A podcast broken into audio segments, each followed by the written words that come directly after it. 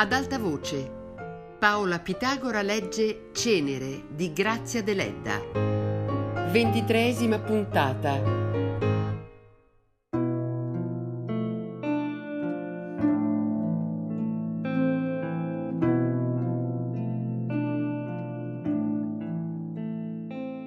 Verso le tre del pomeriggio Anania era già in viaggio verso Fonni, sul vecchio cavallo cieco d'un occhio, che in verità non procedeva come l'occasione avrebbe richiesto. Ma ahimè, perché nasconderlo? Anania non aveva fretta. Sebbene il carrozziere, per mezzo del quale zia Grazia aveva mandato la notizia del grave stato di Olia, avesse detto Bisogna che vostè parta subito. Forse troverà la donna già morta. Per un pezzo Anania Pensò solamente alla lettera che egli stesso, passando a cavallo, aveva consegnato alla serva del signor Carboni. Egli mi disprezzerà, pensava. Darà ragione a sua figlia quando essa gli avrà esposto le mie strane pretese. Sì, qualunque donna avrebbe agito come ha agito lei. Io ho avuto torto. Ma con qualunque donna anch'io avrei agito come ho agito con lei. Poi ripensò alle ultime righe della sua lettera. Faranno buona impressione. Forse dovevo aggiungere che il torto è tutto mio, ma che non potevo agire altrimenti. Ma no, essi non potrebbero capirmi come non potranno mai perdonarmi. Tutto è finito. E all'improvviso sentì un impeto di gioia, ricordandosi che sua madre moriva. Cercò di inorridire di se stesso. Sono un piccolo mostro, pensò, ma la sua gioia era così profonda e crudele che le stesse parole piccolo mostro gli parvero qualcosa di buffo e di esilarante. E dopo un momento però sentì davvero orrore di ciò che provava. Ella muore e sono io che la uccido. E l'amore di paura, di rimorso, di dolore, sì, l'ho vista l'altro giorno ripiegarsi, restringersi con gli occhi pieni di disperazione. Le mie parole l'hanno ferita come pugnalate. Che cosa lurido è il cuore umano. Ecco che io gioisco del mio delitto e godo come un prigioniero che riacquista la libertà dopo aver ucciso il carceriere, mentre accuso di viltà Margherita e la disprezzo, perché ella dice sinceramente di non poter amare una donna perduta. Io sono ben più vile, cento volte più vile di lei. Ma posso sentire altrimenti? Qual turbine di contraddizioni spaventevoli qual forza malvagia trascina e contorce l'anima umana. E perché, anche comprendendo e aborrendo questa forza, non possiamo vincerla? Il Dio che governa l'universo è il male, un Dio mostruoso che vive entro di noi come il fulmine nell'aria.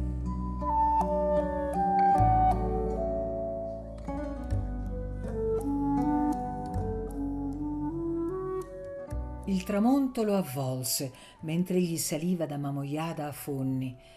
Un velo di dolcezza si stendeva sul grande paesaggio roseo, le ombre che si allungavano suavemente sul tappeto dorato delle stoppie davano l'idea di persone dormienti e le montagne rosee si fondevano col cielo roseo ove la luna mostrava già la sua unghia di perla.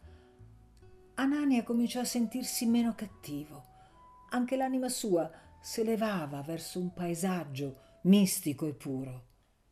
Un tempo ho creduto di esser buono, pensava. Inganno, sempre inganno. Pensando a lei mi esaltavo, come quando pensavo a Margherita. Mi pareva di amarla e di poterla redimere e di rendere così la mia esistenza utile. Invece l'ho uccisa. Che farò ora? Che ne farò della mia libertà, della mia miserabile tranquillità? Non sarò mai più felice. Non crederò più né agli altri né a me stesso. Ora sì, ora capisco che cos'è l'uomo. È una vana fiamma che passa nella vita e incenerisce tutto ciò che tocca e si spegne quando non ha più nulla da distruggere.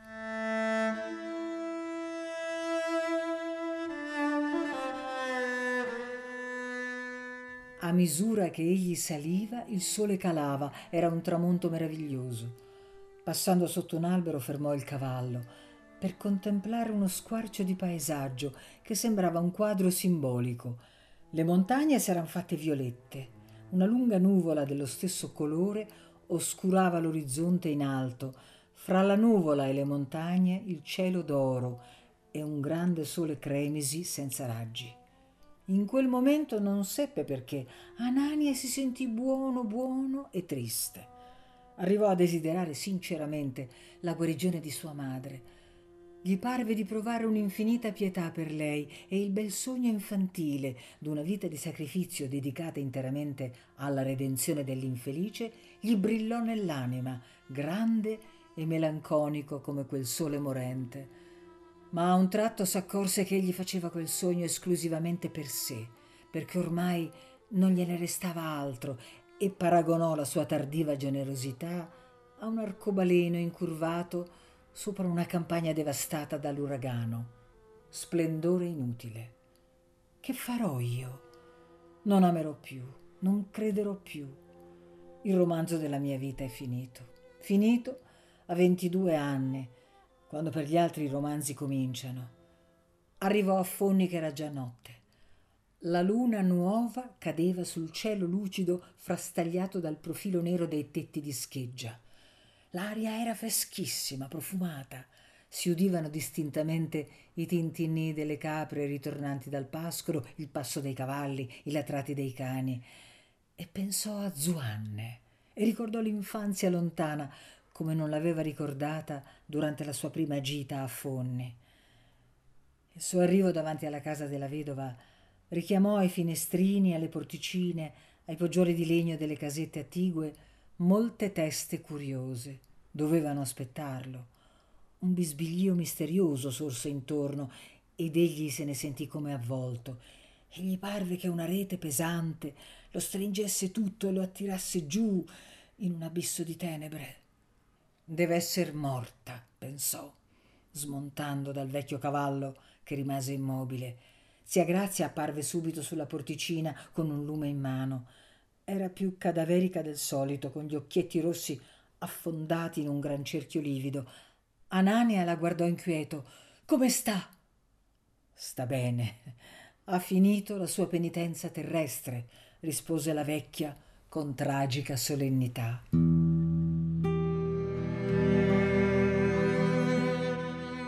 Sua madre era morta. Non se ne rattristò troppo, ma non ne provò neppure sollievo. Dio, Dio, ma perché non avvertirmi? A che ora è ispirata? Posso almeno vederla? chiese, con ansia in parte vera e in parte finta, entrando nella cucina illuminata da un gran fuoco. Seduto accanto al focolare vide un paesano che pareva un sacerdote egizio pallido, con una lunga barba nerissima quadrata e due occhi neri rotondi spalancati. Lo strano tipo, che teneva fra le mani un grosso rosario nero, guardò ferocemente Anania e il giovine se ne accorse e cominciò a sentire una misteriosa inquietudine. Un'idea terribile gli balenò in mente. Ricordò l'aria impacciata del carrozziere che gli aveva recato la notizia della grave malattia di sua madre. Ripensò che pochi giorni prima, o lì, era sofferente ma non malata e capì che gli si voleva nascondere qualche cosa di truce. Intanto la vedova, rimasta accanto alla porta, diceva al paesano Fidele, bada al cavallo. Ecco, la paglia è là, muoviti. A che ora è morta? chiese Anania, rivolgendosi anch'egli al paesano, i cui occhi neri rotondi come due buchi lo suggestionavano stranamente. Alle due, rispose una voce di basso profondo. Alle due. Ho ricevuto la notizia a quell'ora io. Perché non avvertirmi prima?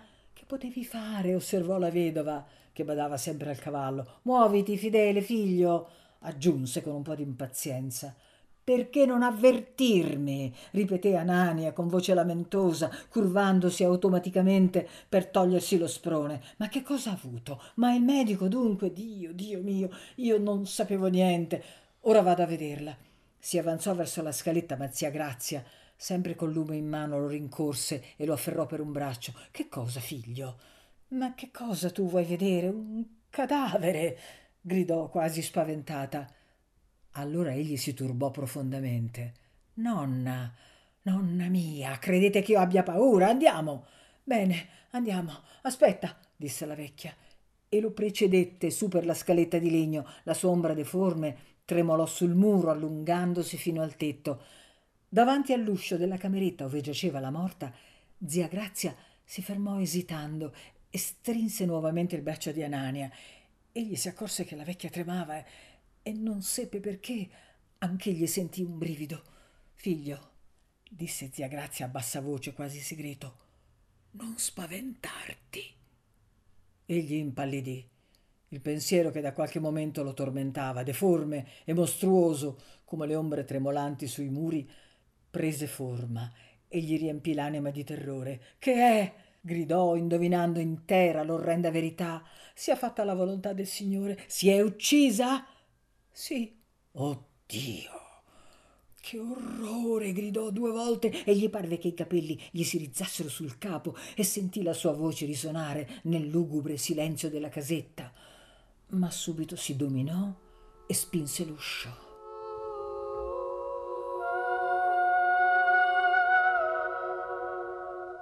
Sul lettuccio dove egli aveva dormito vide il cadavere di Olì, delineato dal lenzuolo che lo copriva per le imposte aperte entrava l'aria fresca della sera e la fiammella di un cero che ardeva accanto al letto pareva volesse volar via, fuggirsene per la notte fragrante.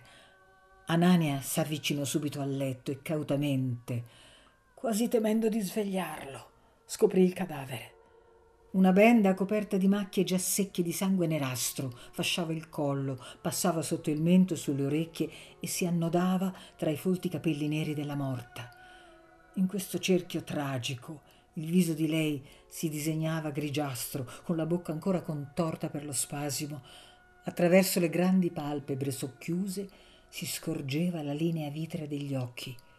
O lì s'era recisa la carotide colpito sinistramente dalle macchie di sangue, ricoprì il viso della morta, lasciando solo scoperti i capelli che si aggrovigliavano sull'alto del guanciale. I suoi occhi si erano riempiti di terrore, la sua bocca si contorse alquanto, quasi imitando la contrazione spasmodica della bocca di Olì. Dio, Dio, che orrore, che orrore, disse, intrecciando disperatamente le dita e scuotendo le mani. Il sangue, ha sparso il sangue, ma come ha fatto? Dunque, come ha potuto, come ha fatto? Ma si è dunque tagliata la gola. Ah, che orrore, che errore fu il mio, Dio, Dio, no, zia Grazia, non chiudete, io soffoco. Sono stato io a dirle di uccidersi. Ah! Egli si inghiozzò senza lacrime soffocato da un impeto di rimorso e di orrore. Ella è morta disperata, disse poi, e io non le ho detto una sola parola di conforto. Dopotutto ella era mia madre e ha sofferto nel mettermi al mondo. L'ho uccisa e io vivo. Mai come in quel momento davanti al terribile mistero della morte egli aveva sentito tutta la grandezza e il valore della vita, vivere. Non bastava soltanto vivere, muoversi, sentire la brezza profumata, mormorare nella notte serena per essere felici. La vita. La cosa più bella e più sublime che una volontà eterna e infinita abbia potuto creare. Ed egli viveva. Doveva la vita alla misera creatura che ora gli stava davanti immobile e priva di questo sommo bene. Perché non aveva mai pensato a questo? Non aveva mai capito il valore della vita, perché non aveva mai veduto da vicino l'orrore e il vuoto della morte. Ed ecco ella, ella sola, s'era riservata il compito di rivelargli col dolore della sua morte la gloria suprema di vivere. Ella, a prezzo della sua propria vita, lo faceva nascere una seconda volta e questa nuova vita era incommensurabilmente più grande della prima.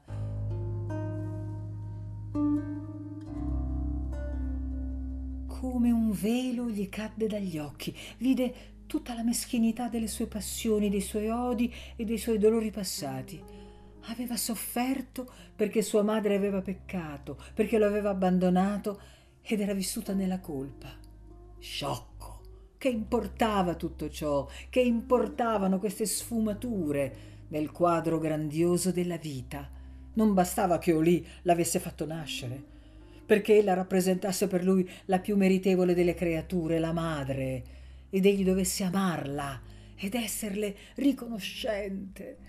Egli singhiozzò ancora, ma attraverso la sua angoscia sentiva sempre più intensa la gioia di vivere.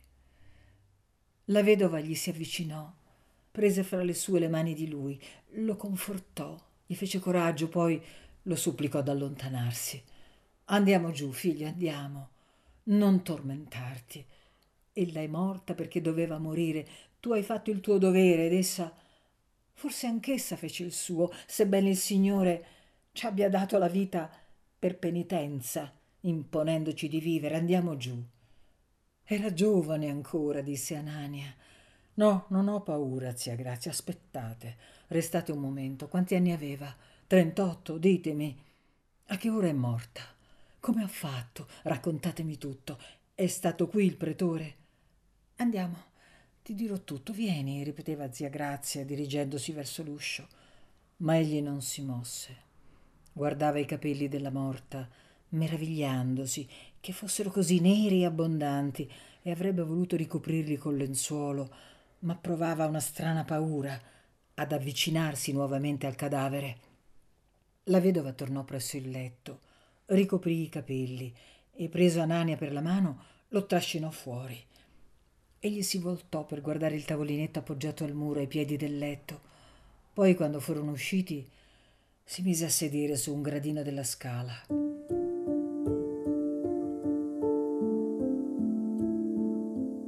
La vedova depose il lume per terra, sedette anch'essa sulla scaletta e cominciò a narrare una lunga storia della quale Anania serbò sempre nella memoria questi tristi frammenti. Ella diceva sempre, sempre, me ne andrò, vedrete, me ne andrò anche se egli non vuole. Gli fece abbastanza del male, zia grazia mia. Ora bisogna che lo liberi di me, in modo che egli non senta più il mio nome. Lo abbandonerò una seconda volta. Ora che non vorrei lasciarlo più, lo abbandonerò nuovamente per espiare la colpa del primo abbandono.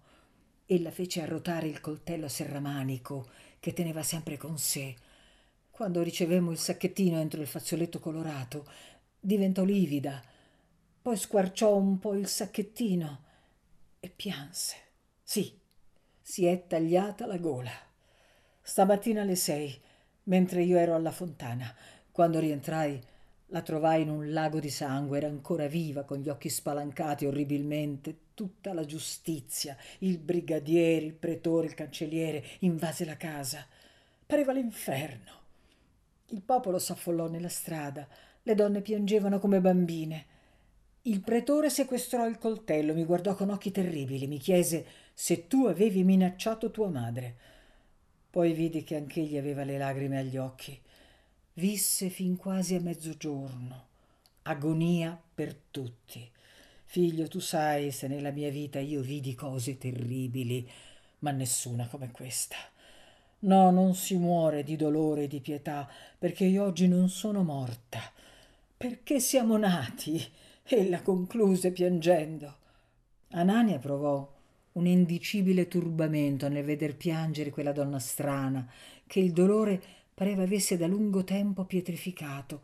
Ma egli, egli che la notte prima aveva pianto d'amore fra le braccia di Margherita, non poté piangere di rimorso e d'angoscia, solo Qualche singhiozzo convulso gli stringeva ogni tanto la gola. Si alzò e pregò la vedova di lasciarlo rientrare un momento nella camera. Voglio vedere una cosa, disse con voce tremula da bambino.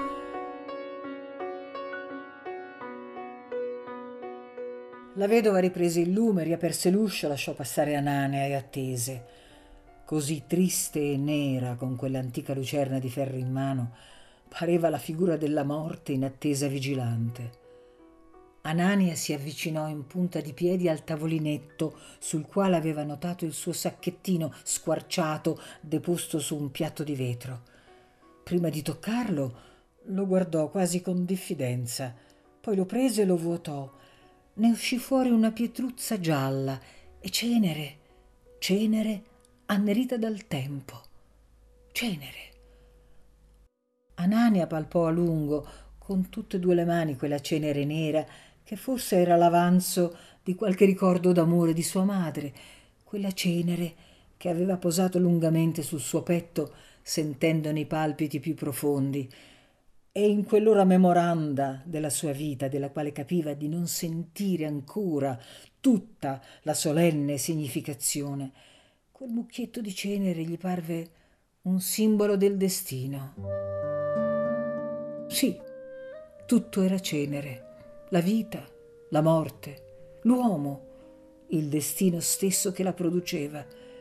Eppure, in quell'ora suprema, vigilato dalla figura della vecchia fatale che sembrava la morte in attesa, e davanti alla spoglia della più misera delle creature umane, che dopo aver fatto e sofferto il male in tutte le sue manifestazioni era morta per il bene altrui, egli ricordò che fra la cenere cova spesso la scintilla, seme della fiamma luminosa e purificatrice, e sperò e amò ancora la vita.